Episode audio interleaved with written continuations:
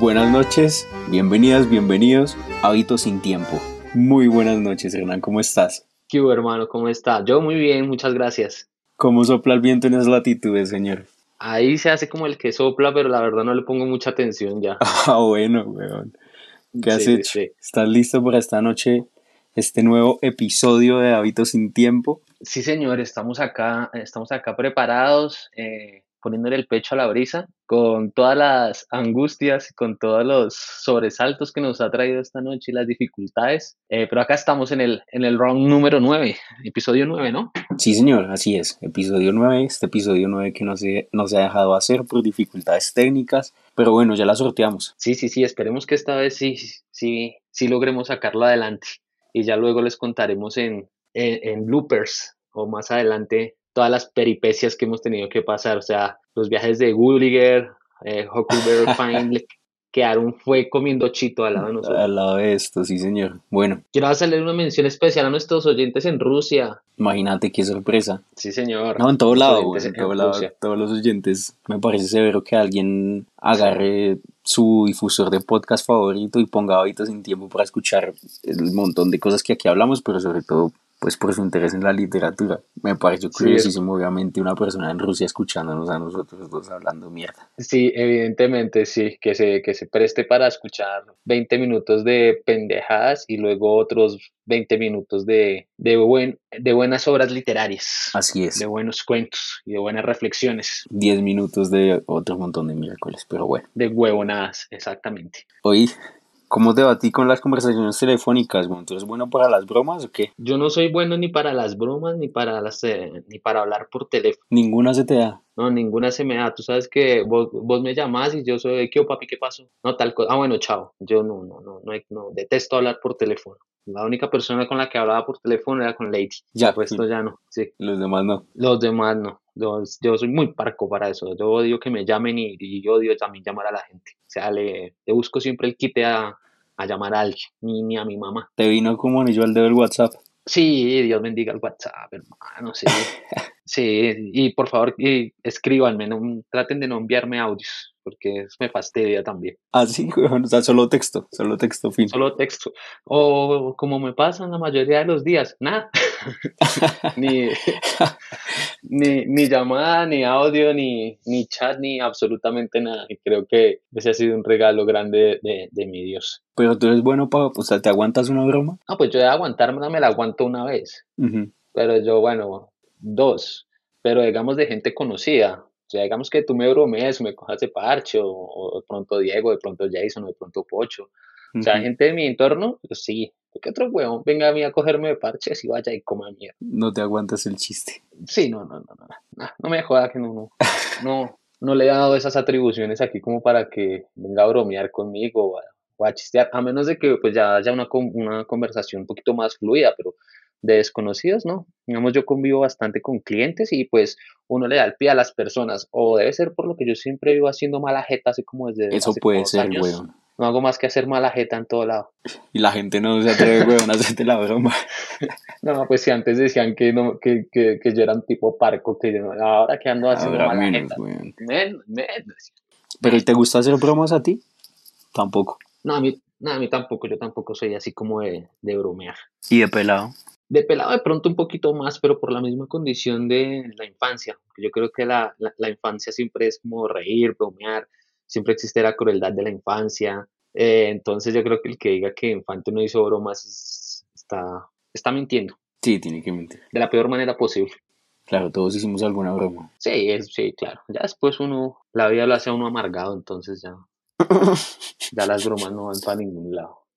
O respetuoso, Sí, sí, podría ser. sí. Ay, ya no me aguantaba más. No, aguantaste mucho. Salud, papá. Ay, sí. Oyentes, por favor, es momento de destapar la, la querida cerveza. Voy a prender un cigarrillo por acá. Yo sé que el tabaco es malo, no estamos haciendo apología al tabaco, pero pues ya qué putas. Cuéntame, eh, ¿y a ti? ¿Qué tal? ¿Qué tal eres tú para las bromas? No, no la soporto. No, no, no soy un tipo de bromas. Yo sé. La verdad. Ni de hacerlas, ni de, ni de aguantarme una broma de nadie. Tampoco tomaría el teléfono para hacer una broma a alguien, ¿no? No, jamás. ¿Y sabe que, y sabe que hay otra cosa peor? que es la gente que te cuenta que le hizo bromas a otra gente. Y uno es como, a mí qué puta me importa. Y son cagados de la risa y quieren que uno se cague la risa por las huevonadas que hacen. Tampoco me alegra que... Yo sé por qué no dejan a la gente en paz, huevón. Exacto. Por ejemplo, me parece que, que el que usted me cuente una broma que le hizo al otro es una broma de muy mal gusto para conmigo. Sí, así es. De acuerdo, completamente. Sí, terrible, Mike. Bueno, entonces, eh, ahí, ahí vamos dejando ver por, por dónde vamos a ir en este, en este episodio, en esta nueva sesión de cuentos, porque tiene que ver con eso. Eh, ¿A ti qué te gustaba hacer de pequeño? Cuenta. Papi, yo creo que mi infancia... Espera, aparte de acabar con la carrera de muchas jóvenes promesas futbolísticas despatarrándolos en cuanto campo de juego había, ¿no? Igual, igual como hice con la mía años después, pero yo me pasé la infancia jugando al fútbol. Eso marcó todos mis años de infancia, diría yo. Ajá. Y levantándose niñitas de reputación intermitente también. Gracias a Dios, pero eso fue un poquito después en, en los años juveniles. ¿Tú qué hacías? ¿A qué te dedicabas? Bueno, eh, yo me dedicaba, bueno, esos recuerdos de pequeño, creo que yo también salía a jugar al fútbol, pero pues yo no era tan talentoso como tú, yo era más eh, rústico, jugaba rústico, como un volante 8 con gol y pegada y quilombo y candombe. Eh, y me gustaba mucho y tengo un recuerdo de la infancia que ese que mi mamá me regalaba, me traía mapas, me traía enciclopedias de estas de, del tiempo, mi mamá solía coleccionarlas y a mí me gustaba leer como esos fascículos, pero casi siempre era de mapas de ciudades, y de ahí creo que viene ese, ese conocimiento que tengo como para países y para capitales y para banderas. Entonces yo me la pasaba era como viendo eso. Entonces es como un recuerdo que yo tengo como de la infancia. Muy juicioso. No quiero parecer... ¿Recuerdas algún tipo de bromas que hacías en esa época? Sí, huevón, recuerdo unas, pues yo no sé si eran bromas, eran como travesuras. Imagínate que yo era un niño muy inocente y bueno, yo vivía en un conjunto y en ese conjunto llegaban los recibos que llegan de los bancos. Sí, que, que llegaban. Pues en ese tiempo no había buzón, sino que pues los dejaban ahí y cada quien pues los recogía. Entonces yo pensaba que en esos sobres había plata. ¿Los extractos? Exactamente. Y entonces yo decía, uy, vamos a ver si en este viene plata, a ver si en este viene plata. En ninguno venía plata y yo no entendía por qué. Hasta que le pregunté a mi madre y mi madre me dijo, no, pero ¿cómo así que escoge la correspondencia? Y claro, yo su correspondencia la cogía, la abría y pues la desaparecía. Claro. Entonces era como la inocencia por un lado y, y, y, y la maldad por el otro. La, como ya sabía que era travesura y que no estaba bien hecho, pues entonces tendría que, tenía que desaparecer la evidencia.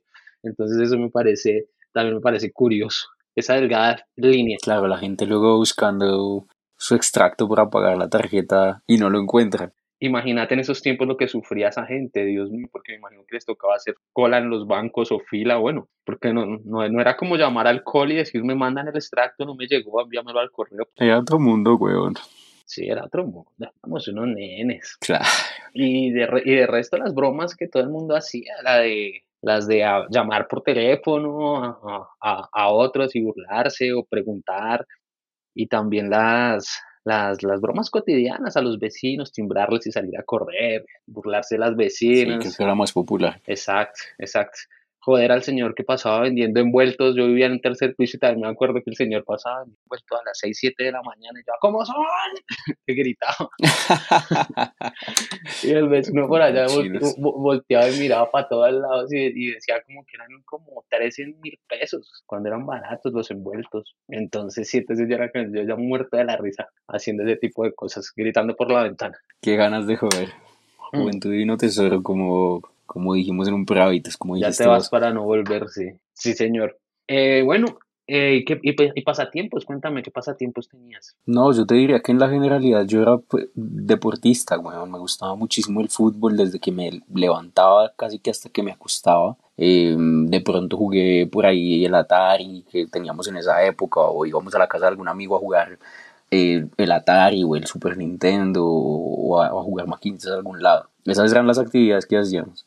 Sí, por favor, no mencionar la palabra Atari de nuevo en este podcast porque eso deja mucho que desear sobre los años que tienes encima. Sepa disculpar, señor. Joven, disculpe usted. Atari, ¿no? El PlayStation, el Super Nintendo, el SNES. No, no fui capaz de pasar a, a esa generación de, de los videojuegos. Claro, no, yo me acuerdo también que, que también pasaba bastante tiempo en, en, en, el tema de las maquinitas, donde uno alquilaba. Sí, sí, sí. Ajá, que el pierde y paga, me jugaba mucho, mucho jugar Winning Eleven con mis amigos. Eh, casi siempre también giraba como en torno al fútbol, no, no era tanto dado como a los juegos de guerras ni de peleas, sino más que todo era como fútbol, fútbol y, y, ya uno se, de la, de la, de la canchita del barrio al, a, al alquiler de las maquinitas, porque no, no, no disponíamos de esa consola en, en, mi hogar. Exacto, no era tan pues no era tan común, obviamente teníamos un amigo rico que podía tenerla y, ocasionalmente nos invitaba. Sí, saludos a Diego Castro. Que saludos a Saludos a mis primos que también tenían. Gracias por dejarme no jugar. O jugar ocasionalmente. O jugar ocasionalmente. sí, casi siempre lo sacaban a uno de taquito, como uno no era muy dúctil y ellos sí lo tenían todo el tiempo, pues uno estaría goleado. Eran los reyes de la, de la corona futbolera en el sí, Sí. Eh, perdón, en el super. Exactamente. O en el Play para tu caso. O en la Play, sí. Yo nunca tuve una Play 1. Algún día voy a tener una. La voy a comprar de puro capricho. Sí, bueno. Entonces, eh, aventuras, travesuras ahí, ya en el, en, el, momento en el que uno cruza como la edad de los 13 a los 16 años, cuando entra uno a la adolescencia. Así travesuras crueles que tú digas. Sabes que no, sabes, no, no recuerdo una travesura que haya hecho ya en esa parte de mi vida. Mm, mm, seguramente en el colegio, sabes, éramos bastante complicados y el relacionamiento era difícil y pasábamos mucho por sacar las cosas de la maleta de otro y, voltearla. Yo trataba de no ser muy parte de esas cosas porque nunca he sido eh, partidario, pero, pero más joven seguramente sí, claro, jugué el Tintín corre corre y toda la vaina. Claro. En el cole la, la popular empanada es a la que te refieres, ¿no? La empanada. Esa, la empanada, esa. Qué hijos de puta. Qué hijos de puta. Yo odiaba Tú, que me hacías ese tipo de cosas. Yo ya en ese punto no me prestaba tanto para la broma porque me parecía y respetuosa más joven, obviamente, eh, era parte de cualquier bochinche que se llamara, weón. Sí. Ya más grande no tanto. No, pues a mí me pasaba que como yo tenía, pues, eh, unos, unos dotes, entre comillas, artísticos, entonces eh, me llevaba mucho con, con la plebe, con los indisciplinados. Entonces siempre era como, hágame la carta, Salazar, y entonces me llevaban por la buena. Entonces a mí casi no me hacían las, las bromas. No te hacían las bromas. Pero yo disfrutaba de hacerlas. ¿sí? O sea, ah, yo, yo, siempre soy el que da bomba, ¿sí? O sea, se va uno y, marica, pero hágale la empanada. No la hacía, pero daba la idea. O sea, era el autor intelectual. Qué hijo y, de puta. Y claro, y me, me divertía Pero, güey, ¿y, ¿y, entonces qué hacías? ¿Hacías carticas románticas o qué? Sí, claro, hacía carticas románticas porque, o sea, eh, en ese tiempo me gustaba mucho como hacer graffiti, hacer nombres, letras, siempre, siempre me gustaba mucho. Entonces, claro, los, los, compañeros se daban cuenta, ya tenía ya mi cierto estatus, entonces que la carta para Claudita, que la carta para Sandrita, que la carta, claro, y, y tú sabes que eh, yo estudié en un colegio distrital, y en colegio distrital los, los más rebeldes son los que se llevaban a las chicas más bonitas y los más populares, entonces yo hacía parte en ese entorno, en esa cumbre de, de, de reyes, eh, de la indisciplina, de caras sucias. De la vagancia. Exacto, ahí, ahí estaba yo, exacto ahí estaba yo, ahí estaba yo detrás. Pero, pero sí, no, no era partícipe eh, físicamente, pero intelectualmente sí. Y, y, yo me acuerdo que en mi colegio hacían unas bromas pesadísimas, o sea, les llegaba la maleta de basura, eh, les escupían en las maletas, ¿no? Eran gente mala en realidad, eran gente mala. Sí, güey. Eran gente mala. Por diversión, ¿no? Impresionante. El ser humano es capaz de pasar por encima de otro por diversión, de dañarlo. Sí, yo en esa la paso, lo, lo, lo, lo, que me parece terrible es que hay gente que continuó con el mismo camino, ¿no? Que como que no llegaron a ese punto de madurez, sino que siguen bromeando y cogiéndolo todo como de chiste, como de burla, y, y, pues no. O sea, hasta allá tampoco. Y hoy creo que también hablamos de eso, ¿no? De esa capacidad de identificar cuando las cosas que hacemos nos enseñan y empezamos a aprender de lo que podría no estar bien completamente, aun cuando nos haga felices o satisfaga una necesidad hedonista o un placer momentáneo que en su momento tenemos. Exacto. Hoy vamos a aprender a, a, cuándo parar y se van a acordar si alguna vez pararon o si no pararon nunca, básicamente. Sí, también es así. Y eso es una enseñanza que nos trae a nosotros aquí eh, hoy como raro, como novedad, eh, el señor Hernán Casiari, que es el autor que vamos a leer hoy. Increíble autor, ¿no? Sí, señor. Bueno, entonces eh, Hernán Casiari, como, como ya lo dije, vale la redundancia, es argentino, de Mercedes, Argentina, de una ciudad, Mercedes, que Mercedes en la obra de este autor es como un personaje más, eso puede sonar a cliché, porque pues se le he escuchado a, varias, a, varias personas, a varios analistas eh, de arte, a varios críticos de cine también, como de que el entorno también es un personaje, pero este man sí que sabe afianzar muy bien ese concepto. Entonces, de Mercedes, Hernán Casiari tiene 52 años. Él además tiene una cosa que es que él creó la editorial Orsay. Cuando tú creas tu productora, ya estás en otro nivel. Entonces, esto es producción audiovisual. Además, también tiene una revista. Él es eh, periodista de literatura, de crónicas se caracteriza por también por leer de una manera muy particular sus historias en voz alta, en radio, en televisión y en teatros. Entonces la gente en Argentina se, se agolpa en estos magnos eh, eventos que hace Hernán Casiari a escucharlo, a escucharlo relatar sus historias. Él las relata de una forma bastante particular para que vayan y lo, y lo vean, lo, lo vean y nos digan qué opinan. A mí no me gusta mucho la forma en la que él lo hace, pero, pero sí me gusta mucho la literatura. Sí, Sí, sí, sí, es un escritor muy bueno y muy particular. Me parece también particular que él lea tanto por ahí en internet sus historias y, creo que es el internet el que lo ha hecho como a muchos seguramente, pero lo ha hecho muy popular que él justamente lea lo que escribe. Entonces, bueno, eh, Hernán también tiene un programa que nosotros escuchábamos asiduamente, que es muy bueno, eh, Perros de la Calle, que es con el capo también de Andy Kuznetsov. Eh, Hermoso programa.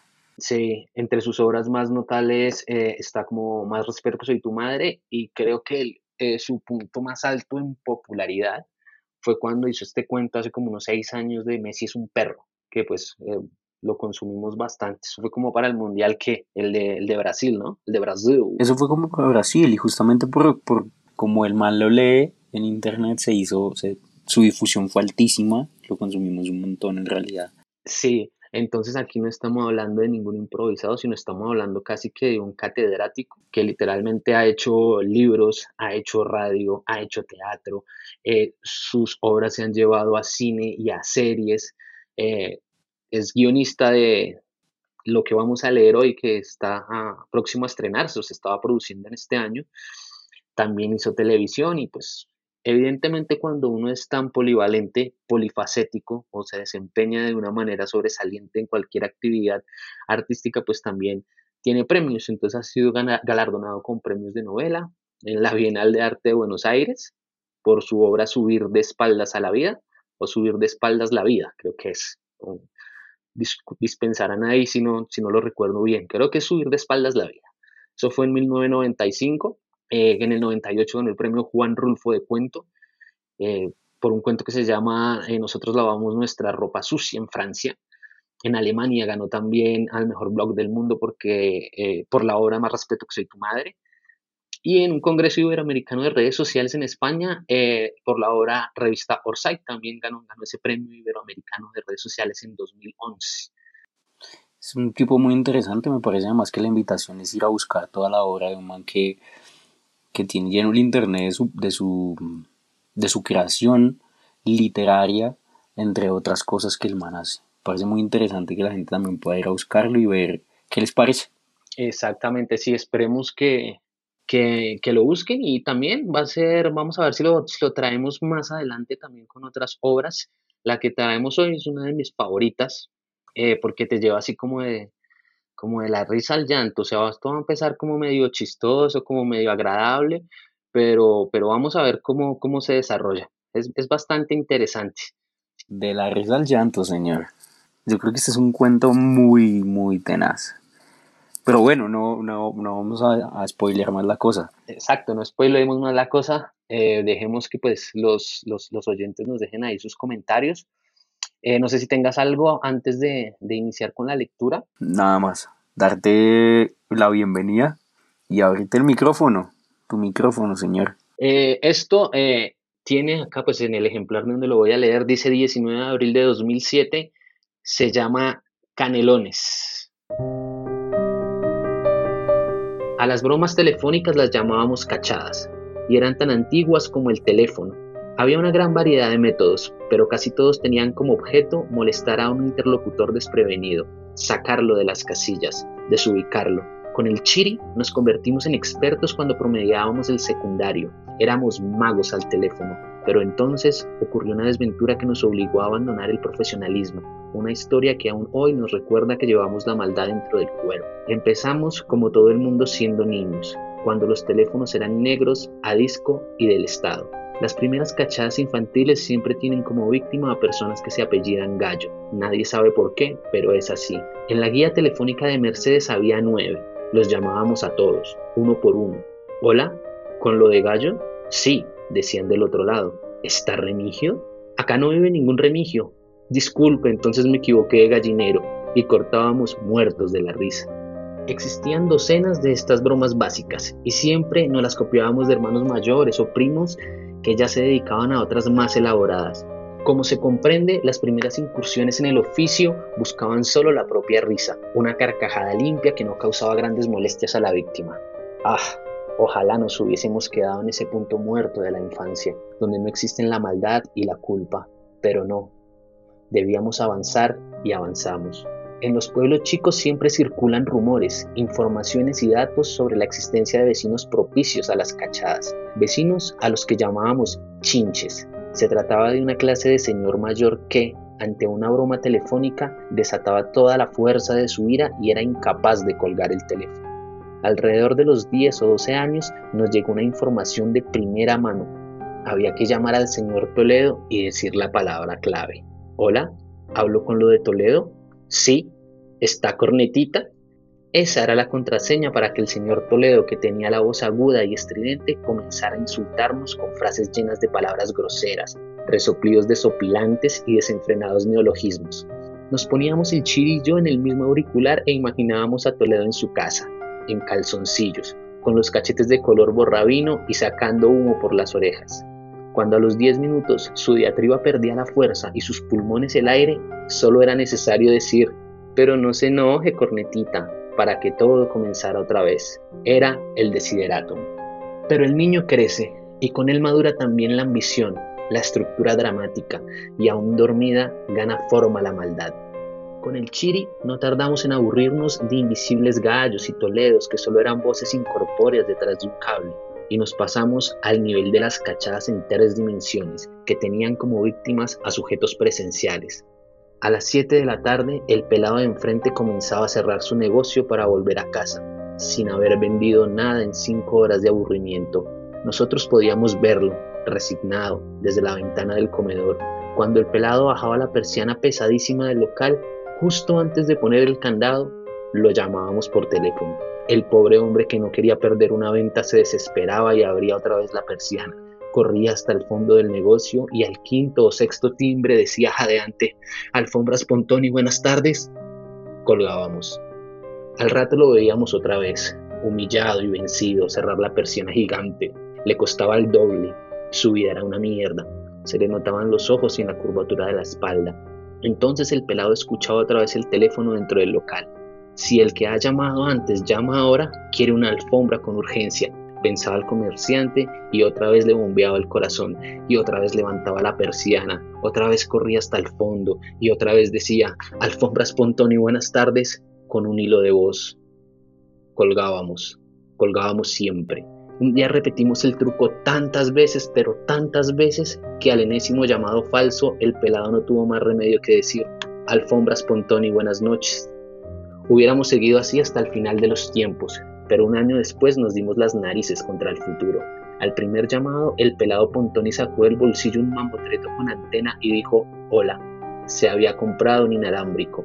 La llegada de la tecnología, antes que amilanarnos, propició nuevos métodos de trabajo. Cuando en casa tuvimos el segundo teléfono, uno con cable, otro no, con el Chiri inventamos la telefonocomedia, que era una forma de cachar a dos voces con receptor pasivo consistía en llamar a cualquier número y hacer creer a la víctima que estaba interrumpiendo una charla privada. Víctima, hola, Chiri, voz de mujer. Claro, pero eso es lo que te gusta. Víctima, diga, Hernán, voz masculina. Lo que me gusta es chuparte el culo. Chiri, mmm, no me digas así que se me ponen duras las tetas. Víctima, ¿quién es? Hernán, Yo lo que tengo dura es la poronga, etcétera, etcétera, etcétera. El objetivo de este reto dramático era lograr que el interlocutor dejara de decir hola y se concentrara en nuestra charla obscena, como si se sintiera escondido debajo de una cama de hotel. Cuando mejores eran nuestras tramas, más tardaba la víctima en aburrirse y colgar. Fue, supongo, un gran ejercicio literario que nos serviría en el futuro para mantener a los lectores atrapados en la ficción de un relato. Una tarde, después de 10 minutos de teléfono comedia, una de nuestras víctimas comenzó a jadear y nos dio asco. Con 16 años o 17 ya podíamos considerarnos profesionales del radioteatro. Habíamos ganado en pericia escénica, en impronta y sobre todo en naturalidad de reflejos. El Chiri y yo faltábamos a las clases vespertinas de gimnasia y nos encerrábamos en casa con dos o tres teléfonos, un grabadorcito Sanyo y algunos elementos para generar sonidos de lluvia, de tráfico, de incendio, de ventisca. También teníamos a mano claras de huevo por si era necesario cambiar los matices de la voz. No nos hacía falta hablar entre nosotros, nos comunicábamos con gestos y miradas, como locutores de radio detrás del vidrio. Hacíamos magia, Éramos capaces de mandar a un desconocido a la municipalidad a buscar un impuesto inexistente, seducir a la secretaria de un médico hasta enamorarla, hacer sonar la sirena de los bomberos en el momento que se nos ocurriera y convencer al kiosquero de la 19 y 30 que estaba saliendo en directo para una radio de Luján. Nos creíamos dioses y quizás por eso tocamos fondo en el cenit de nuestra gloria. Promediaba el año 88. Lo recuerdo porque ya usábamos relojes digitales para cronometrar nuestras hazañas. Era de noche y mis padres no estaban en casa. Hacía horas que con el Chiri jugábamos un juego apasionante, hacer durar a la víctima en el teléfono a cualquier precio. Cuando te convertís en un profesional de la cachada, volvés a lo básico, a lo simple. El mecanismo del juego era llamar a cualquier número y sacar una conversación de la nada. El reloj corría desde el hola hasta el clic de cierre. Esa noche, Chiri llevaba una performance ideal, había logrado una conversación de 17 minutos con 12 segundos con una señora, diciéndole que hablaba desde la tintorería. Tuvieron una charla graciosísima sobre el planchado en seco y acabaron cantando nostalgias a dúo. El chiri la paseó por donde quiso, con guiños magistrales y toques de genialidad. Era imposible que yo pudiera superar esa maniobra. Tiré los dados. Me salió el 24612. Marqué el número. Chiri tenía el cronómetro en la mano y me miraba cancherito. Cuando la voz de una vieja dijo hola, comenzó a correr el segundero. Yo había desarrollado una técnica, una marca de la casa, que solo usaba en momentos clave. Era un sistema muy arriesgado que consistía en poner una voz masculina estándar, atónica, pausada y provocar que la víctima adivinase mi identidad. Aquella noche, en la que sería la última cachada de mi vida, utilicé este método. ¿Quién habla? preguntó la vieja después de mi hola. Lo que faltaba, dije. Ya ni de mi voz te acordás. Eso era un peón 4 a rey, la apertura clásica. Generaba en el otro lado la sensación de familiaridad. Siempre hay un sobrino que ha crecido y le ha cambiado la voz o un ahijado. Siempre. No sé, dijo la vieja. ¿Con quién quiere hablar? Con vos, boluda. Jugada arriesgadísima. Yo estaba sacando a la reina al medio del tablero. Muy poca gente del entorno de una vieja le dice boluda, pero si quería superar el tiempo de Chiri tenía que actuar como un kamikaze. Funcionó. Daniel, dijo ella en ese tono intermedio entre la interrogación y la exclamación. El tono se llama deseo. La entonación del nombre propio me dio un millón de pistas. Daniel no era un sobrino ni un ahijado, porque el grito de la vieja había sido estremecedor. No podía ser más que un hijo, posiblemente único, y ese mismo dato me llevaba a otra cosa. El hijo vivía lejos y no era muy dado de llamar a su madre. Me tiré de cabeza. Claro, mamá, ¿quién va a ser? Dani, Danielito, sollozó la vieja, mientras Chiri en silencio se sacaba de la cabeza un imaginario sombrero rendido ante mi jugada. Ahora el tiempo corría de mi parte. Me fui a caminar con el inalámbrico, para que Chiri no intentara hacerme reír con gestos. Él se quedó escuchando desde el fijo, en cinco minutos supe que Daniel vivía en el sur. ¿Y hace frío ahí? preguntó la vieja en pleno septiembre, y también que la relación entre ellos no había sido en los últimos años muy afectuosa. Papá hubiera querido que estuvieses en su entierro. No es fácil, mamá. Hay heridas abiertas. La vida no es tan simple. Supe que Daniel tenía una esposa, la negra, y dos hijos. El más chico, Carlitos, no conocía a su abuela, Supe también que la ciudad en la que vivía Daniel era Comodoro Rivadavia y que trabajaba en una fábrica de televisores. A los 12 minutos de charla, cuando ya todo estaba encaminado para superar el récord del Chiri, la vieja empezó a sospechar algo. Comenzó a hacer preguntas ambiguas y debió improvisar. ¿Pero cómo es que te escucho tan cerquita, nene? Quiso saber ella. Entonces no tuve opciones. Mamá, dije sorprendido por mi crueldad, estoy acá, en la terminal. Del otro lado escuché un silencio y después un llanto contenido. Me di vuelta buscando los ojos de Chiri que me miraba pálido. No sonreían. Yo sentí por dentro la pulsión de la maldad. La sentí por primera vez en la vida. Estaba en el estómago, en el pito, en el cerebro al mismo tiempo, como una santísima trinidad diabólica. Con un gesto le pregunté a Chiri qué tiempo llevaba. Dieciséis minutos. No llores, viejita, dije. ¿Habías venido ya otras veces a Mercedes? Me preguntó con la voz rota. A veces sueño que venís de noche y no pasás por la casa. No, no, es la primera vez que vengo, te lo juro, pero no quería aparecer así de golpe, por eso te llamé. Hijo, gritó ella desgarrada. Colgá y apúrate, vení, vení. Casi 17 minutos, hacía falta algo más. Cuando supe lo que iba a decir, mi puño izquierdo se cerró. Ahora creo que la maldad ya se me había invadido. Creo que no era yo el que hablaba. Eso que no sabemos qué es, eso que nos hace humanos y horribles, ahora estaba enquistado en mí y yo era su marioneta. Tengo que hacer un par de cositas antes y después voy a casa, dije. Escúchame, mamá, ¿me haces canelones? Estoy muerto de hambre. Claro, Dani, siempre extraño tus canelones. Apúrate, yo ahora te hago un beso. Chao, nene, estoy temblando, apúrate. Y la mujer colgó.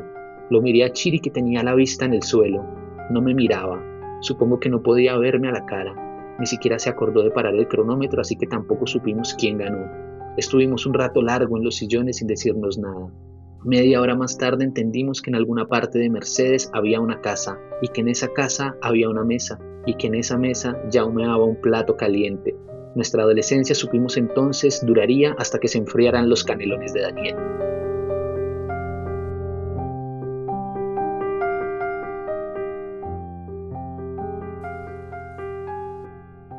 Epa, Casieri, maestro.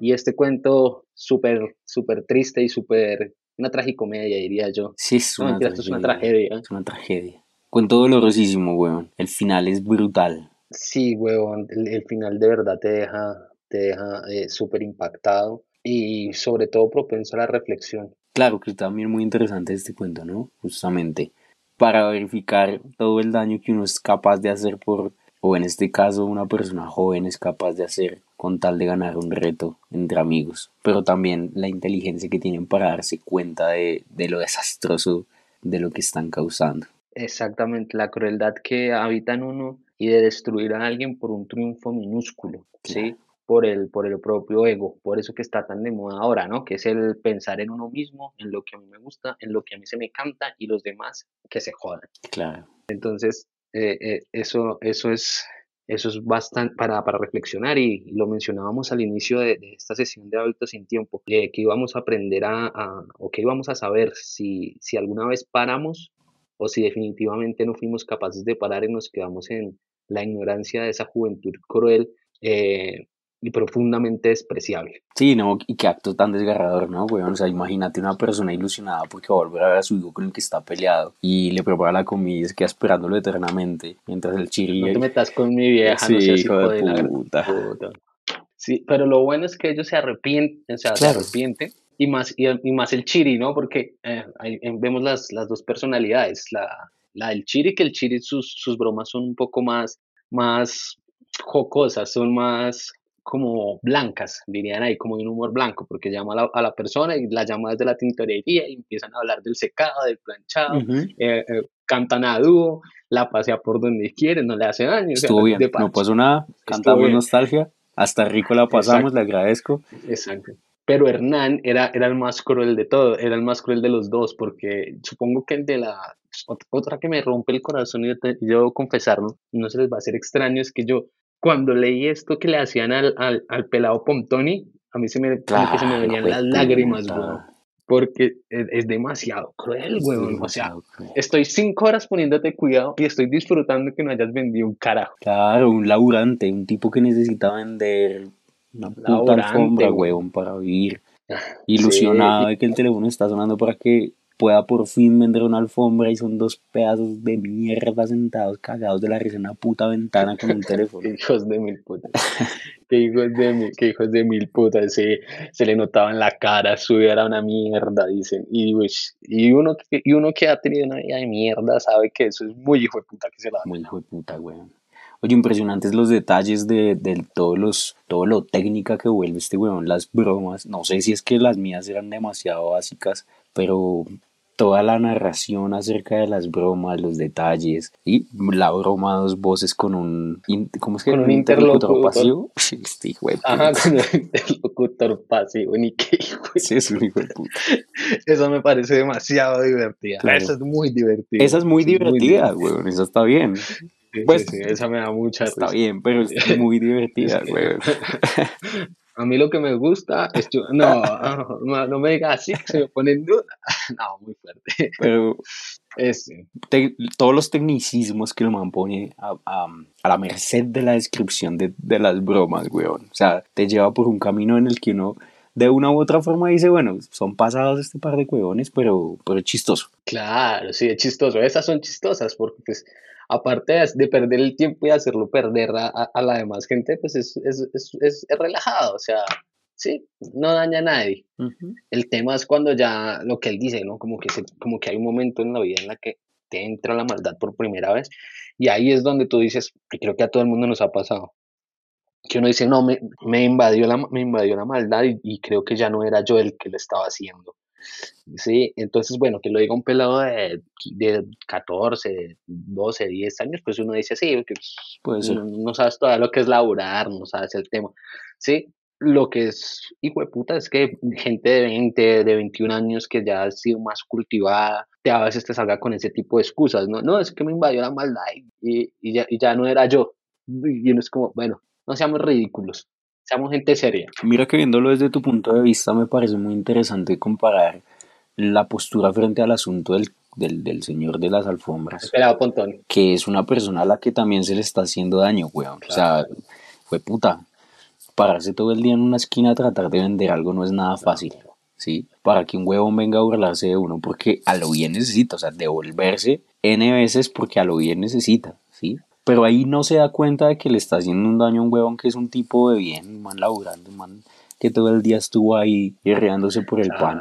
Ahí él no se da cuenta, pero luego se da cuenta de que la caga. Sí. Cuando ya él identifica que está pasando por encima de los sentimientos por completo de la Sí. vieja. Y él se identifica como malo porque dice, hijo de puta, estoy dispuesto Sí. a todo. Pero a mí el chiri no me gana Sí, ni por el yo putazo". perder, yo perder. Yo, Hernán, perder, ni por el hijo de puta. Yo sería incapaz de hacer una cosa con lo llorón que soy. Hay que el, el, el, el título, Canelones, no, yo no, la primera vez que lo leí no veía la relación durante el cuento, decía, pero Canelones como hijo de puta, hasta que al final llega a hablar del plato favorito de Daniel y dije, uy, marica, qué agudeza la de este man.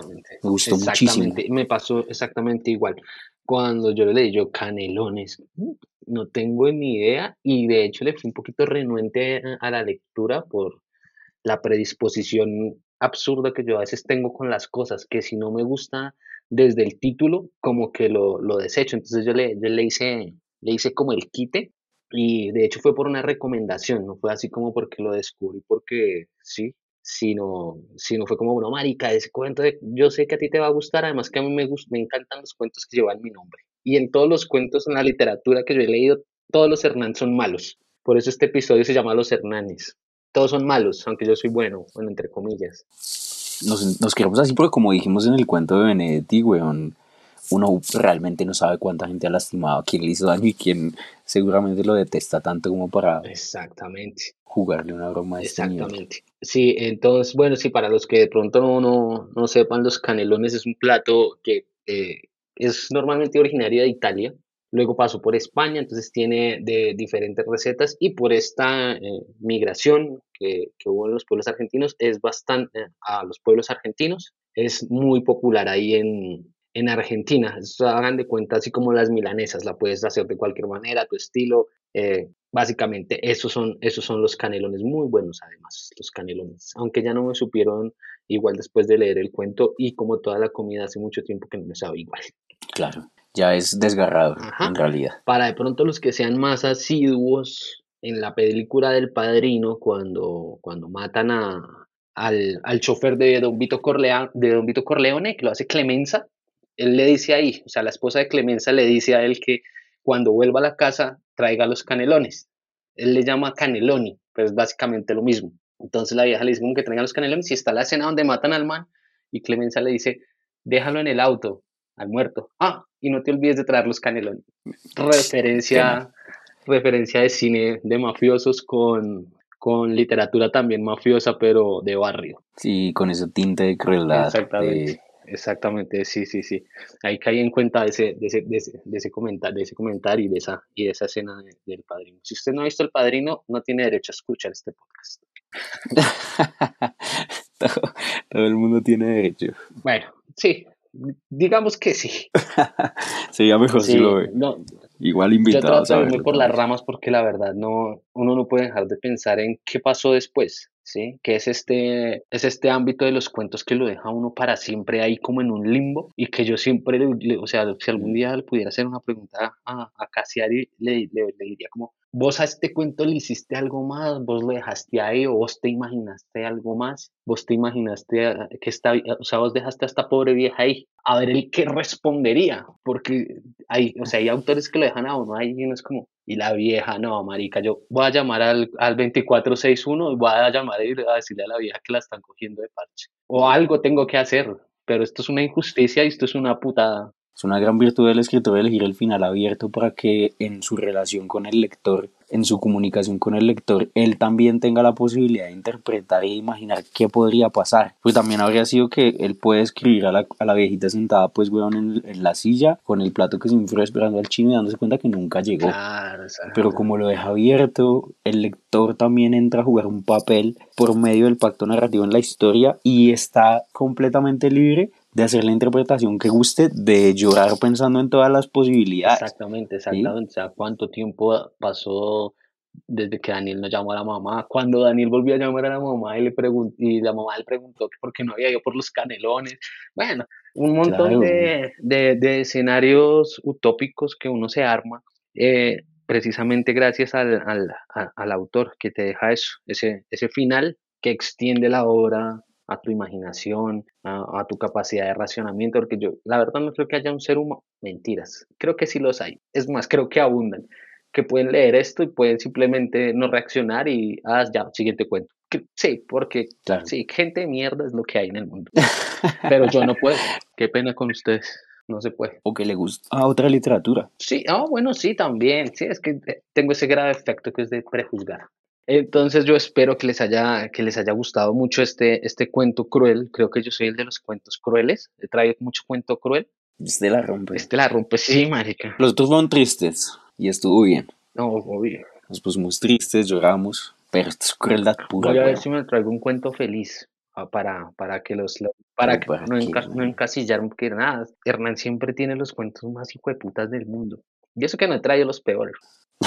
es mejor así por ahora. Sí, sí, sí, sí. Para la No es que yo me dedique ni que yo diga, voy a buscar eh, un cuento así, no. Simplemente eh, como otro uh, acote, nosotros eh, nos decimos en cualquier momento del día, qué pena papi, perdón por molestar en horas laborales, ¿qué mierda te vas a leer esta semana? Y uno piensa y dice como, ay, este me lo quiero leer. Así, así los escogemos nosotros. O bueno, así los escojo yo. Sí, es parte de, de, del trabajo que hacemos para traer. Del, entre comillas, trabajo. Una historia que les guste. Sí, trabajo para que, pues, es poco, pero es honrado, weón.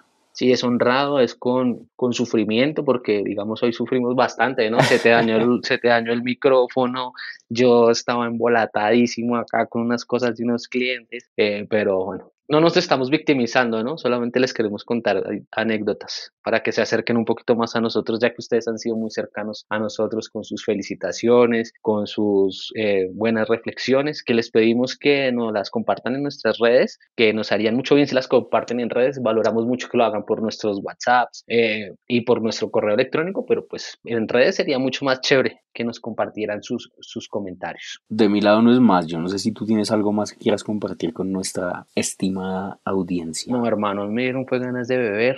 y, se me quitó el apetito como por otra semana más. Desde que ya no tenía, ahora menos. Después de esto. Sí, sí, sí, sí, pero bueno, lo disfruté mucho. Chao, cuídate. Chao, oyentes, nos vemos en la próxima sesión de Hábitos sin Tiempo. Esta es una emisión independiente. Es un programa aficionado producido por Hernán Salazar y Carlos Castrillón Martínez. A todos, muchas gracias por escucharnos. Déjenos conocer sus opiniones en nuestras redes sociales o vía correo electrónico. Un sincero agradecimiento para los productores de las ayudas, ambientes, cortinas y paisajes sonoros que fueron utilizados en este episodio y reseñados en la descripción del capítulo. Esto fue Hábitos sin Tiempo.